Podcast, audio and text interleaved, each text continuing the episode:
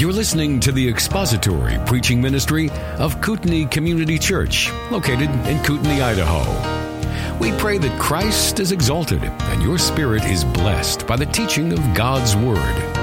For more information about Kootenai Church, please visit us online at kootenaichurch.org.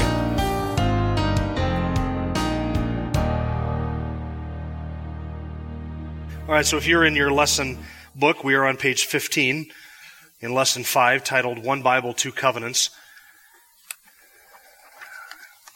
And last time we did this was back in February and to early March when we were talking about uh, some of these subjects. And we're looking in a series of how we got our Bible, a series of lessons on how we got our Bible, and some of the issues that surround textual transmission and textual variants and uh, various language issues with our Bible. We started off with uh, studying the doctrine of inspiration. I'm just going to quickly give you a, a, brief overview. The study of inspiration, verbal and plenary. Verbal meaning the words themselves were inspired, given by God. Plenary meaning all parts of Scripture were inspired by God. Then we looked at what the Bible claims of itself regarding its own inspiration. And then we looked at the doctrine of inerrancy and infallibility and how those are related. And then we talked about how God has promised to preserve His Word, the doctrine of preservation. And so then we took a break and um, that was back in March, and now we're resuming that again. It feels like it's been forever. And I hope that that brief uh, recap is sufficient to kind of remind you of what we talked about. We wanted to lay the foundation of what God has promised and said concerning His Word. Because if we understand that He has promised to give us His Word, He's given us a revelation of Himself, He has inspired it, and so that which God has spoken is inspired, and everything that God has spoken is inspired. Everything that God speaks is infallible, and everything that God speaks is inerrant. And we talked about how all of those doctrines are related to each other. And then we briefly described what the doctrine of preservation is. If God has spoken and He has inspired something that is infallible and inerrant, then He has also promised to preserve that for us. So what we're looking at in the weeks ahead is how it is that God has preserved that for us. So let's begin with a question. Actually, a couple of questions. How many of you, anybody know off the top of your head how many books there are in your Old Testament? 33? Wasn't it, Cloak? 39 books of the Old Testament. Yeah. 39 books in the Old Testament. Um, does anybody know how many books are in the Jewish Hebrew Old Testament? I'm going to tell you something that's going to shock you. They only have 24 books in their Old Testament. And we have 39. I'm going to explain why that is here in just a minute. Because you might be wondering, where did we get our extra 15 books and why did we put 15 books in there? Hold that, keep that in the back of your mind. Let's talk for a moment about the arrangement of our Bible. Now, some of this I know is going to be a bit uh, pedantic for you, kind of basic, uh, fundamental, foundational. You're going to know a lot of this stuff already if you've been in Christian circles and in churches for a while. Um, some some of this I'm going to tell you right up front is not going to be new. There might be a few people for whom some of this is new information, and I'm, we're starting off with some foundational stuff so that we can kind of go over this, make sure that we all understand this. I'm not going to assume that everybody here knows everything that I'm about to cover. I think you'll learn some new things today. But some of this is just going to be review of stuff that you probably learned in Sunday school when you were 8 or 9 or 10 or 12 years old. So know, know that going in so that at the end of today you're not, man, I didn't learn anything. I hope next week is better. It will be but we're just going to cover some basic foundational stuff today. So let's talk about the arrangement of our Bible. Our Bible contains two testaments. You notice that? The Old Testament and the New Testament. You know what the word testament comes from? Testimony, yeah. It comes from the Greek word uh, diatheke, which is the word we use for covenant. So our Bible actually has two covenants, an Old Covenant and a New Covenant. So the writings of the Old Testament are the writings of the Old Covenant. They are the writings that tell us how those Old Covenants were made. Now, it's not that the Old Testament only reveals one covenant. You remember the Old Testament talks about different covenants. It talks about the Noahic covenant, the Abrahamic covenant, the Davidic covenant, the priestly covenant, as well as the Old Covenant, the, the Mosaic covenant given to Moses. But those Old Testament books, Genesis through Malachi, are predominantly the books that were written under the administration of the Old Covenant. So those are the books that describe the Old Covenant. Now, in the New Testament, we have the New Covenant, which is a series of books written that surround the giving of the New Covenant. And we've talked in the book of Hebrews about the relationship between the Old Covenant and the New Covenant. So the Old Covenant in your English Bible has 39 books. And uh, if that's too far away for you, if you can't read that, you should move up closer, or you can just turn over a page in your notebook because the same thing is there. So this is how our English Bible structures the books of the Old Testament, you'll notice that there are, or the books of the Old Covenant, you'll notice that there are basically four divisions. We have the law, we have history, we have poetry, and we have prophets. Under prophets, we have major prophets and minor prophets. Now, I happen to like this structure of Old Testament books. It's very easy to memorize. Genesis, Exodus, Leviticus, Numbers, and Deuteronomy are the books of the law written by Moses. Then you have the history books, which basically begin with Joshua and go through Esther, that tell the story of the nation of Israel from the time that it came out of or was about to go into the land of promise. That's the beginning of Joshua. And of course, Exodus is a historical book, but we don't think of Exodus as being a historical book. We consider it as part of the law. We, we group that together with the law. All right. So then we have our history books there.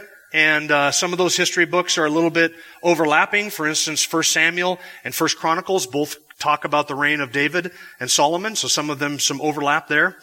Um, and then we have poetry books, which is Job, Psalms, Proverbs, Ecclesiastes, and Song of Solomon. And then at the end of our Old Testament canon, we have prophetic books, 17 of them. Major prophets, there are five of them there, and then minor prophets, and there are 12 of them there. And that's how we have structured our Old Testament. Now, the Jews have structured it a little bit differently. Uh, I'm going to read to you Luke 24, 14. Here is the structure of the Old Testament in a Hebrew Bible. Now listen to what Jesus said, or what Luke writes in Luke 24, 44. Now he said to them, These are my words which I spoke to you while I was with you, that all things which are written about me in the law of Moses and the prophets and the Psalms must be fulfilled. The law of Moses and the prophets and the Psalms. The Hebrews had a threefold way of viewing their Old Testament canon. They would divide it up into the law, the prophets, and the writings, sometimes called the Psalms, because the book of Psalms stood at the top, the head. It was the first book of that third division. So the Torah, the Nebuchim, and the Kefachim, you have to say that if you're doing Hebrew, you have to get that sound like you uh, smoke two packs a day or that you're trying to expel something. That's how Hebrew is pronounced. Okay, so the law, the prophets, and the writings, and the writings, the first book of that was the Psalms. So when Jesus said to the disciples uh, on the road to Emmaus in Luke 24, um, these are my words which I spoke to you while I was with you, that all things which are written about me in the law of Moses and the prophets and the writings, or the Psalms, this must be fulfilled. What he was doing was he was basically giving all three divisions of the Old Testament of the Hebrew Bible.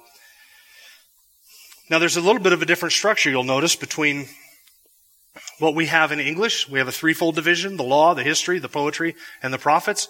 And the Jews have a threefold division.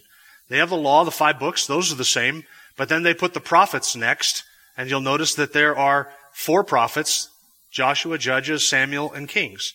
And then they have what they call the, the former prophets, and then they have the latter prophets, Isaiah, Jeremiah, Ezekiel, and the twelve. And then they have the writings, which include some prophecy books. And then they have what is called the five rolls, Song of Solomon, Ruth, Lamentations, Esther, Ecclesiastes, and the historical books, Daniel, Ezra, Nehemiah, and Chronicles. Now, why do the Jews only have 24 books and we have 39? Can you tell why? We know more? no. well, you'll notice that we count we count the former prophets, or sorry, we count the latter prophets, the 12, that refers to all the minor prophets. Haggai, Zechariah, Malachi, those are the minor prophets. We have 12 of them. They consider that one book.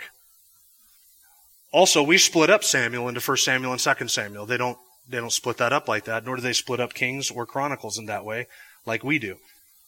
So the bottom line is the Hebrew Old Testament and the English Old Testament have the exact same content in the exact same books. We just structure them differently.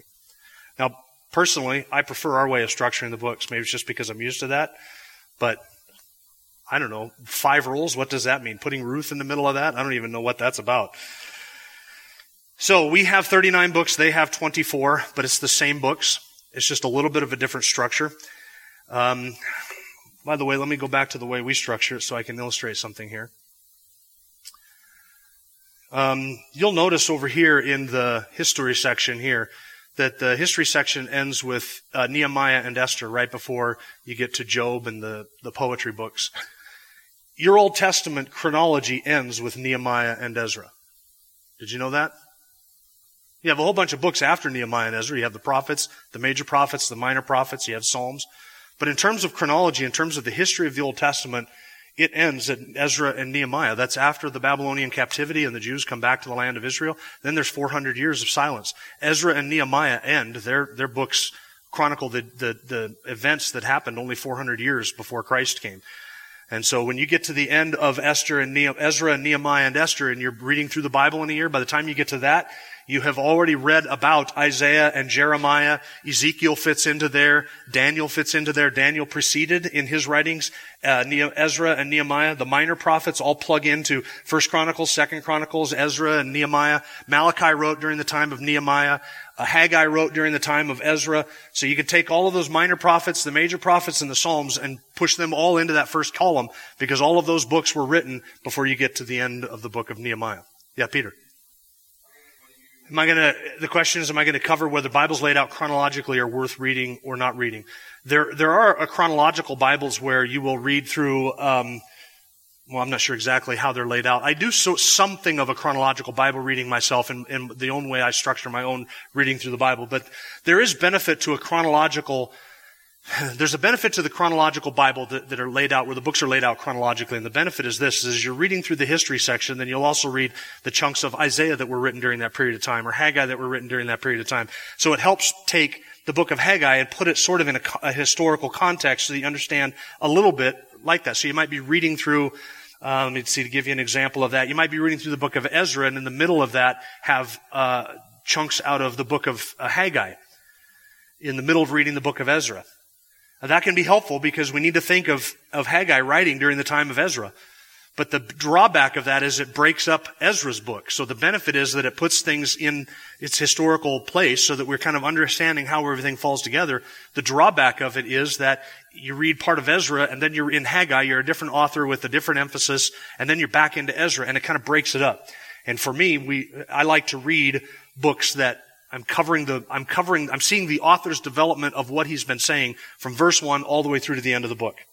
Right? So I'm reading everything because that author is writing with that in mind and not necessarily what Haggai wrote. When Ezra wrote his book, he has a point in writing his book and he's, he's unfolding something from the beginning to the end. And he doesn't have in mind that, okay, I've got to fit Ezra or Haggai in here somehow. That's not how he's writing. So that's the drawback of, of reading chronological Bibles. Um, but that, that drawback can have its benefits is that, that, that, though that process has drawbacks, it also has benefits. So keep that in mind. So there's pluses and minuses to it. So when I read through, when I read through my Bible in a year, I usually read all of the books, books of Moses, Genesis through Deuteronomy. Then I jump into the New Testament. I read the book of Matthew. This is basically my pattern. Then I go back into the Old Testament and I'll say like the first 50 Psalms, and then I'll do the Gospel of Mark. And then I come back in the Old Testament. I do uh, Joshua, Judges, and Ruth because all of those are kind of historically in a, in a, in a very close period of time. And then I'll go read the book, Gospel of Luke. And then, I'm, so I'm back and forth between the Old Testament and New Testament. And then when I get into the Old Testament, I read 1st and 2nd Samuel together, 1st and 2nd Kings together, 1st and 2nd Chronicles together. And usually when I'm done with that, I'll go grab one of the prophets that have been mentioned in one of those books. Normally Isaiah, Jeremiah, or Ezekiel. And I will, sorry, not Ezekiel, that would be post-exilic, uh, Jeremiah or Isaiah and I will read one of those prophets, usually some, somewhere in the midst of those books, historical books, first and, the first and second books. Samuel, Kings, and Chronicles. So that's the pattern that I take, and it keeps it somewhat chronological, but also somewhat grouped by author and intention. All right, any questions about that? Okay, let's talk for a moment about the appearance of our Bible. The appearance of our Bible. You'll notice in your Bible, and I make reference to this, that we have chapter divisions and verse divisions that were not part of the original manuscripts. And it's important to keep that in mind, that the chapter divisions and verse divisions are artificial. Sometimes the way that we quote scripture, right, we quote a verse, John 3.16, we quote that verse as if it stands alone from its context. And sometimes the verse divisions can give us that impression that these verses are sort of standalone maxims. And really the only book that has standalone maxims is the book of Proverbs. Everything else has a context. Everything else has a literary context, a historical context. It falls into something, and all of those things determine how it is that we understand Scripture.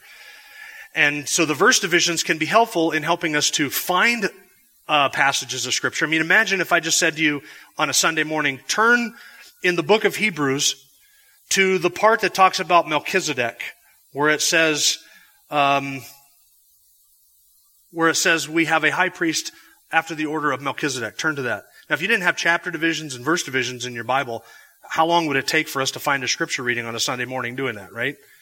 You'd be thinking, okay, I, remember last week was on the left-hand side of the page, but I'm not sure exactly where it was at in all of this. It would be difficult to find things. So chapter divisions and verse divisions can be really helpful for quickly finding things and referencing things, and we know where things are at. We know what things say. We know that when we're talking about a passage, we're all talking about the same passage. That's helpful. But the drawback of chapter and verse divisions is it, it truncates these things in our minds so that it's all divided up. And we get to the end of a chapter of scripture, and we think, okay, that's the, that's the end of the author's point or his thought or his idea there. It's not necessarily. Sometimes those ideas of the authors go through. So chapter divisions are not inspired, and we need to remember that when thinking about chapter divisions. Chapter divisions were added in 1227. 1227 by somebody named Stephen Langton. He was a professor at the University of Paris. He later became the Archbishop of Canterbury. And he divided it up, not because he was trying to alter scripture in any way, but because he was trying to make citing and referencing portions of scripture easier. So chapter divisions in 1227 and then verse divisions were added in 1551 and 1555. And I think that those uh, refer to the Old Testament and the New Testament, 1551. To put that in historical perspective, our Bibles, or the Bible, Scripture, did not have verse divisions until after the Protestant Reformation. Sometimes we think of chapter and verse divisions as being there since the time of Jesus. Right? That Jesus had chapter and verse divisions in the Old Testament. He didn't. And neither did the early Christians. And neither did the middle-aged or medieval Christians. Neither did Martin Luther. Chapter and verse divisions were not added until after the Protestant Reformation. Verse divisions were added by Robert Stephanus, who was a Paris printer and then Jewish scholars later adopted the same chapter and verse divisions that we have for our Old and our New Testament. What's amazing about chapter and verse divisions is it took us 1500 years to figure out that that was a good idea. Right? And it is a good idea. What's amazing is it took that long to, to get chapter and verse divisions. All right, any questions before we move on to the next section? Yes.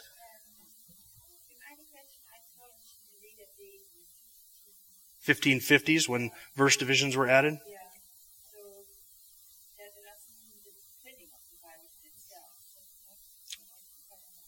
No, I'm, I'm not talking about when the Bible was printed in the mid 1500s. I'm talking about when somebody took the text and divided it up into chapters and verses.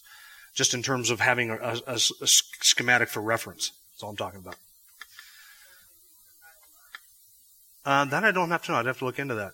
That seems that seems late to me. The Gutenberg Bible printing 15 or 1400s. I'll have to. Oh well, then I'll take your word for it. No, I should. If you read it last night, I wasn't reading that last night, so. the question was, does, am I am talking about the 1500s? Am I talking about the printing of the Bible? I'm just talking about when verse divisions were, were added to scripture, not in terms of when it was printed, but just as a term of reference. It could have been printed before that, and I know it was copied before that without any kind of verse divisions. Would have had chapter divisions, but not verse divisions, even on the printed work itself. Okay, Let's talk about the language of the Bible for a moment. Oh, uh, let me say I forgot something here. Oh, that's wrong direction. I'll figure this out before the weeks are up. All right, the books of the New Testament. Uh, we divide our New Testament up into history. We have four biographies of Jesus. And then, of course, the book of Acts is the history of the early church from 30 AD to just roughly about 60 AD. The book of Acts ends with the apostle Paul in prison in Rome, which would have been about 60 AD. So Paul would have been converted within three to five years after the resurrection of Jesus, and that's in Acts chapter 9. Um, and then we have a doctrinal section, which are the letters written to churches and to individuals that compose what we call the epistles. So you can think of it history, epistles, and prophecy. And we have one book of prophecy at the very end. And I like that threefold division. That's handy. Uh, you'll notice that even inside of the doctrine, you could divide that up into Paul's epistles, which is typically how it is arranged. Romans through Titus, uh, or through Philemon. Some people regard Paul as the author of Hebrews, so there are early, there are early collections of books, and we'll get into this later, where Hebrews is included with Paul's epistles. I don't think Paul wrote Hebrews, that's a different subject, but anyway, you have Paul's epistles there, Romans through the book of Philemon. Three pastoral epistles, First Timothy, Second Timothy, and Titus. You see how we kind of, we kind of grouped these things together. Um, those epistles are not chronological, by the way. That's something to remember. Galatians is probably the first of those books written. Neither are the Gospels chronological. Um, they're not written, those are not included in the order in which they were written. Mark was probably the first gospel written, then Matthew, I think, and then Luke, and then followed by John. So, under Paul's epistles in the doctrinal section there, uh, Galatians was probably the first one written, and then you have First Thessalonians and Second Thessalonians, and if memory serves, First Corinthians is after that, um, and then either Romans and then Second Corinthians. The prison epistles, which are written at the end of the book of Acts, would have been Ephesians, Philippians, Colossians, and Ephesians, Philippians, Colossians. That's it. Philemon. Yeah. Yep. And then after Paul's release from prison, some of those books were written after the after the events in the book of Acts are recorded. First Timothy, Second Timothy, and Titus were all written after the book of Acts ends after Paul's released from that first imprisonment before he is imprisoned a second time. Yeah, Rick? Yeah, First Timothy, Second Timothy, and Titus all fall uh, after the book of Acts. Some have argued that the book of Hebrews probably come, was written after the events uh, after the events in the book of Acts. Uh, First Peter, Second Peter, First John, Second John, Third John, Jude, Revelation. I think were all written after the book of Acts. Some of those dates are a little unknown. Paul's epistles you can fit, you can, when we study through the book of Acts, I don't know, some of you who are here for the book of Acts might remember this, but we spent three and a half years preaching through the book of Acts, we, when we would get to a point where I would say this book was written here, I'd say like between verse 17 and 18, right in Galatians, that's where this book was written, and between verse you know, six and seven of this chapter right in First Thessalonians. We did that and we plugged all of the books that we could into the timeline, the chronology of the book of Acts. So if you were here for that, you have in the margins of your Bible when the various books, epistles of the New Testament were written. But some of those we can't do that with because they were written after the book of Acts was completed. By the way, this is on a separate note. I would make an argument that every New Testament book was finished before 70 AD. That doesn't make me an amillennialist. Makes me somebody who dates the books of the New Testament early. There are schools of amillennialism and preterism that a, those are eschatological views that require that those books be written before 70 AD. They might have been written before 70 AD. I think a good case could be made for all of those books being written before 70 AD. Some people try and put the, put the Gospel of John way back into 90 or 95 AD. I don't think that that's justified. I think that John also was written before 70 AD. But you don't have to just be, I've had people, I, have had amillennialists ask me that. When do you think all the books in the New Testament were written? That's, I, I can make, I think the case can be made that all 70, all 27 books were written before 70 AD. Oh, so you must be an amillennialist. No, it doesn't. I mean, just, just because they're written before 70 AD doesn't mean all those things have to be fulfilled by 70 AD. Right? All the prophecy. So, all right, so that's the New Testament. Now let's talk for a moment about the languages in which our Bible was written. There are three of them, Hebrew, Aramaic, and Greek. Hebrew, Hebrew comes from a language group called the Semitic languages. It's much like Aramaic, Syriac, or Arabic. Uh, Hebrews is written backwards. This is Hebrew script. It's written backwards from right to left, like that. I have no idea what that says. That could be a, res- a recipe for roasted lamb. I don't know. It could be a verse from scripture. I don't know, but that's what Hebrew script looks like. Hebrew has no vowels in the Hebrew language. Yeah, Rick. Guarantee it ain't roasted pig. That's right. That's not, that's not a pork chop recipe. or a bacon brine. Uh, Hebrew has no vowels in its alphabet. So a lot of the vowel sounds, you can't pronounce a word without a vowel sound, obviously. So how did the Hebrews have vowel sounds in their language? You see all these little marks, the dots, those are called vowel points. So originally when Moses wrote the Ten Commandments, there were no vowel points. It was just consonants. So the word that we have for God, Yahweh, is actually YHWH in Hebrew. We add the A and the E in the word Yahweh so that we can pronounce it. It, we don't know exactly what vowel sound that was when God originally said to Moses that that was his name. We don't know what that would have sounded like, but we, we say it Yahweh, we add the vowel pronunciations to it. Um, what's interesting is that if you go to the Creation Museum in uh, Kentucky, they have a um, animatronic Moses that is there. He's holding the Ten Commandments, and on the tablets of the Ten Commandments are the Ten Commandments written out, but they have the vowel points underneath of that. That was a very expensive mistake because those vowel points didn't exist when Moses got the Ten Commandments. There's a little, little oversight there the, by the design committee. um, that I don't know. I think it was much late. Um, I don't know. That's a good question. When were they added? That was the question. I don't know that. If I'm going to say something off the top of my head, I think it was sometime after the time, between the time of David and the exile. I think, if memory serves. I'll try and get back to you on that, yes. All right. So most of our Old Testament is written in Aramaic. It's a, a, cousin language or a sister language, if you will, to Hebrew. Aramaic would look just like this. You wouldn't be able to tell by looking at that whether that is Hebrew or Aramaic unless you were able to read Hebrew or Aramaic. Just as if you had no exposure to the English alphabet and I threw up a passage in French or in English, you wouldn't be able to tell if you couldn't read or either or had never seen the English alphabet. You wouldn't be able to tell whether those words were French or English because we use the same alphabet and the cadence and the structure of the words looks the same. Um, same thing it is with Hebrew and Aramaic. Uh, Aramaic is a kindred language to Hebrew at the time of the exile, which was 500 BC. It had become the common tongue of Palestine, the land of Israel.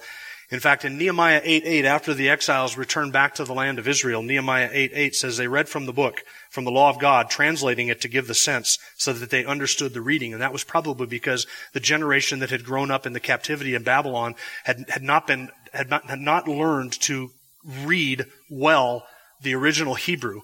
And so they would have spoken Aramaic. And so when Nehemiah read the law of God, he would have had to give the sense or to translate that into the language of the people, which would have been Aramaic. There are some sections of our Old Testament that are written in Aramaic. Genesis 31:47 has a place name that contains two words in Aramaic. Jeremiah 10:11 is in Aramaic. Daniel chapter 2 verse 4 through Daniel chapter 7 verse 28 is written in Aramaic. So there are five chapters, almost six chapters of the book of Daniel that are written in Aramaic. And then Ezra 4 has some passages in Aramaic and Ezra 7 has some passages in Aramaic. The, um, the Aramaic would have been the, the language of the Babylonian captivity that sister language to Hebrew, would have been the, sort of the ba- language of the Babylonian captivity, which explains why much of Daniel's written in that language, and it would explain why Ezra would have spoken that language and used Aramaic in his writings. Because Ezra had come out of the Babylonian captivity. Remember, Ezra went back to the land of Israel, leaving the Medo-Persian Empire to go back to Israel to rebuild the people, to shepherd the people there after Zerubbabel had rebuilt the wall, or sorry, the temple, and Nehemiah rebuilt the wall. So the sections in Aramaic appear no different from Hebrew. They look the same to the eye, and it was, um, and it continued. Aramaic continued to be the vernacular of the uh, the Hebrew people for centuries after that. There are New Testament expressions that that preserve some Aramaic words. For instance, Mark five forty one, Talitha kumi, which translated "little girl, get up." Remember when Jesus raised the little girl from the dead? He spoke in Aramaic to her that command, and the New Testament records the Aramaic phrase that Jesus would have used. Uh, you say, why would Jesus have used that phrase in Aramaic instead of Hebrew or Greek? Because the language of the first century Jews was Aramaic. Was the, that was the language that they spoke. And Hebrews, Hebrew would not have been something that they all would have been proficient in. Many of them were. Jesus probably spoke Hebrew, Aramaic, and Greek, three different languages. Uh, Mark 7, 34, Ephphatha, which means be opened. Mark 15, 34, Eloi, Eloi, Eloi, lama sabachthani. Remember what that translated means? My God, my God, why have you forsaken me? So actually Jesus' statement on the cross was in Aramaic and not Hebrew or Greek. Romans 8:15 and Galatians 6:4 use the word Abba for father. That's an Aramaic word. In 1 Corinthians 16:22, the word Maranatha, Maranatha is actually an Aramaic phrase. All right, any questions about Hebrew and Aramaic before we move on to Greek? Yeah, Bryce.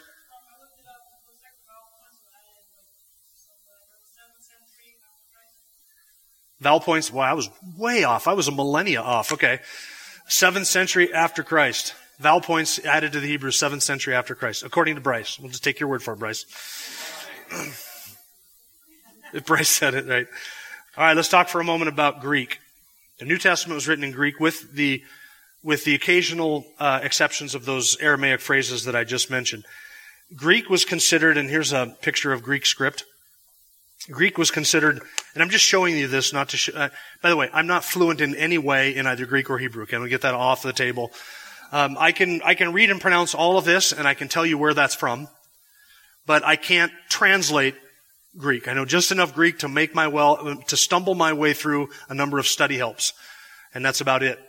Um, but Hebrew, I, I couldn't pronounce a Hebrew word if it, to save my life. Yeah. No, that's not a bacon recipe either. No. Uh, Greek, and I'm showing you the script just so you have an idea of what these look like on the actual manuscripts. And you see some pictures of, of uh, manuscripts a little bit later on. Greek was considered a universal language, much like English is today. Uh, I've, I haven't traveled a lot overseas. I've been overseas to Vienna and to Israel, only two trips overseas. But when you went to Vienna or Israel, people would speak to you in, like in Israel, for instance, in Hebrew or uh, Aramaic, or uh, not Aramaic, uh, uh, Arabic, Arabic, yeah, Hebrew or Arabic. And uh, if you didn't understand what they was, was saying, they would try English with you because almost everybody over there spoke English to some level of proficiency even our Arabic uh, cab drivers and Uber drivers. Well, not Uber. Would you have a cab? It's just cab. I don't know if they have Uber over there. They would pronounce it Uber if they did, but even our cab drivers, uh, Arabic cab drivers and Jewish cab drivers spoke English fluently. So English is a universal tongue. You just happen to be, you, you happen to be blessed by learning the universal language and not having to, not learning another language than having to learn the English language. So people say it's, sometimes say it's, it's very arrogant for Americans to think that they shouldn't need to learn any other language. Well, we don't need to learn any other language because we speak the universal language. In the first century, it was very much the same with what's called Koine Greek or Common Greek. It was the language of the day. It was the language of the realm. It was the language of commerce. If you went down into the marketplace and you didn't speak Aramaic and you didn't speak Hebrew and you didn't speak Syriac or Egyptian or, or Medio, Medio Persian or whatever Persian language or any of those other languages, Sudanese, Greek. You could speak Greek and have commerce with almost anyone because it was the common language. And this, by the way, the fact that the New Testament was written in Greek allowed for the rapid copying and rapid distribution of New Testament documents, which is one of the ways, as you'll see in weeks to come, how God preserved the New Testament documents for, from corruption and error. Rapid and widespread copying and distribution of those documents. So Koine Greek is what our New Testament is written in. It was called the Common Greek. It was the language of the marketplace, the language of the people. It wasn't the same as classical Greek. So our New Testament, oh, by the way, does anybody know what verse this is before we get into that? It is John 1 1. Who knew that? How did you know that?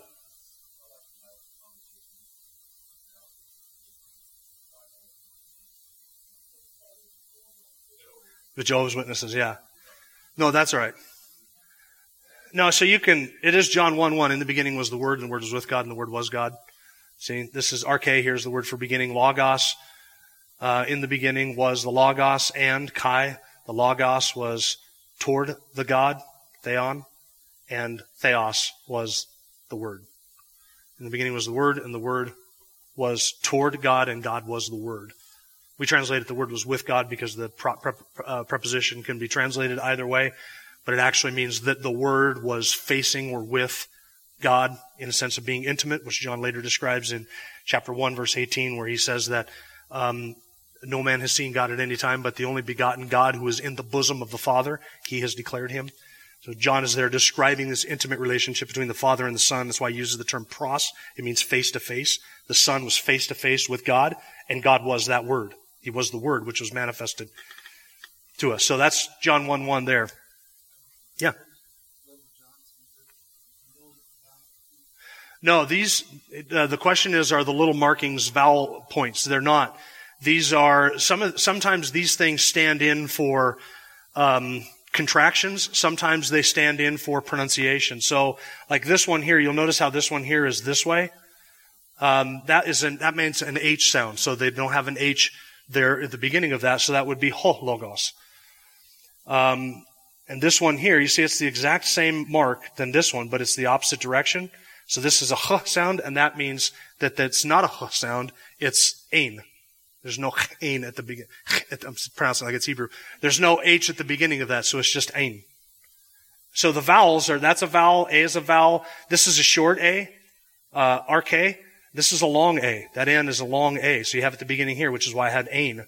That's a long A sound. Long A. Here's the exact same word with the same pronunciation of it up here. Um, so at the beginning, you have to have, it's similar, uh, Greek is a little similar to English in that at the beginning of a word, um, in, in, a word that would, many words that would begin with a vowel would, would have to be known whether it was a h, like a h, or an ah sound. And that little thing going one direction or the other would tell you whether you pronounce it with an, a huh sound at the beginning of it or not. So no, those are just uh, an accent. Multiple words have accents, and they would accent um, different syllables of a word depending on how the word was structured and everything. I learned that at one time in, in Bible college, and it was tedious, and I hated it. But some of those are some of those are accent to tell you which syllable to put the accent on, and some of them are pronunciation marks, but not vowel points. The vowels are Hebrew has vowels. They have a long O and a short O. There's two different vowels. sorry, the Greek has vowels. The Greek has the Greek has 22 letters in their alphabet. They have a long A and a short A that are both two different letters in their alphabet. So we just have one A that we pronounce either A or Ah. They have the N, which is the long A, and the A, which is a short A. They do the same thing for the O sound. Uh, that, that O that you see there is Ah, and so it's logos. And then the long O sound is the omega, which is the last letter of their alphabet, the, and it looks like a W. Any other questions about that? Ask me? Did she say? No? Okay. All right, we're almost done. so one last thing. Um, the New Testament is a Greek text written by Jews. Our New Testament is a Greek text written by Jews, largely. There are books of your New Testament that are not written by Jews. Does anybody know what one of them is? I'll give you a hint. It's one of the Gospels. One of the Gospels was not written by a Jewish man. It was Luke. That's right. Luke was a Gentile, right? Paul picked Luke up in Acts chapter 16. Did Luke write another book? The book of Acts. Right? Luke and Acts are a two volume set. They go together. Where Luke leaves off at the end of the book of Luke, he picks up at the beginning of the book of Acts and continues the story. Um, the Gospel of Luke covering, other than the birth narrative at the beginning, basically three years. The book of Acts covering 30 years. And there is a reason why those, those two books are divided, and we'll get into that probably in a future lesson. So Luke and Acts, and here's a little fun fact, Luke and Acts constitute 25% of the text of your New Testament. 25% of the text of your New Testament was written by a non-Jew, a Gentile named Luke. And here's another fun fact. It was written to somebody that we know nothing about other than his name, Theophilus. And in Luke, he's called most excellent Theophilus. A quarter of your New Testament was written to somebody that we know nothing about other than his name. And that he might have had some sort of a dignified position in the Roman government.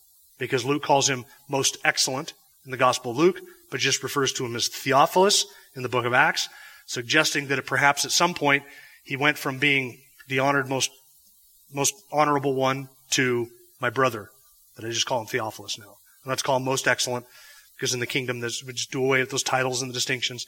So people have speculated that between Acts and, or between Luke and Acts, Theophilus might have got saved. Because of this evangelistic books. Luke and Acts are evangelistic books.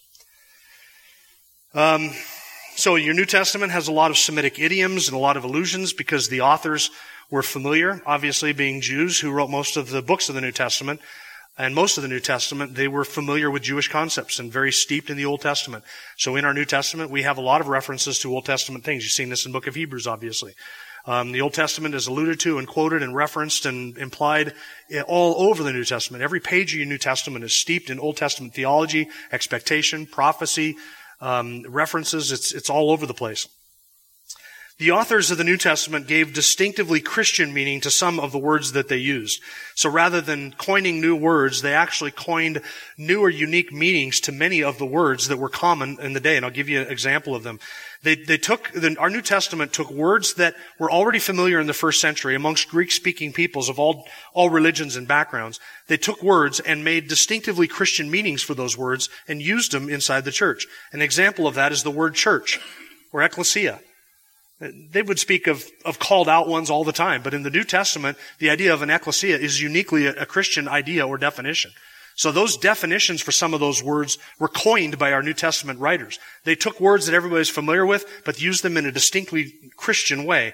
Words like love, grace, peace, faith, humility, life, gospel, fellowship, apostle, justification, church. Those are all words that had meanings in the first century, but they are distinctively Christian usages in the New Testament. Um, the, the, the, Christians of the first century took some of those words and we had a whole, we raised the meaning of that and significance of those words to a whole nother level. Thank you for listening to the latest podcast from Kootenai Church. If you'd like to learn more about Kootenai Church or to donate to our church ministry, you can do so online by visiting kootenaichurch.org. We hope you enjoyed this podcast and pray you'll join us again next time. Once again, thank you for listening.